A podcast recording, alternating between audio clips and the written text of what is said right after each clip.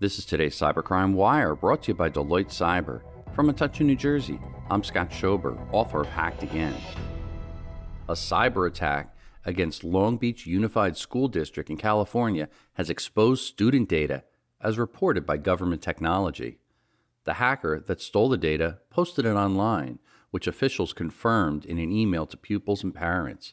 LBUSD has about 67,500 students, according to the most recent data available on the State Education Department's website.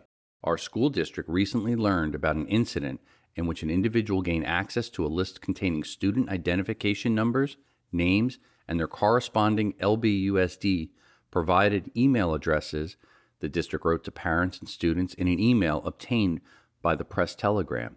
Please know that LBUSD's network remains secure. LBUSD first learned about the attack on Tuesday evening, the email said.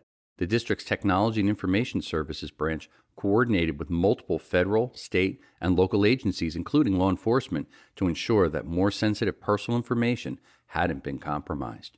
Reporting for Cybercrime Radio, I'm Scott Schober, author of Hacked Again. New every weekday, the Cybercrime Wire is brought to you by Deloitte Cyber, a worldwide leader in cybersecurity consulting. To empower your clients with understanding and trust for a cyber-powered future, visit Deloitte.com/cyber.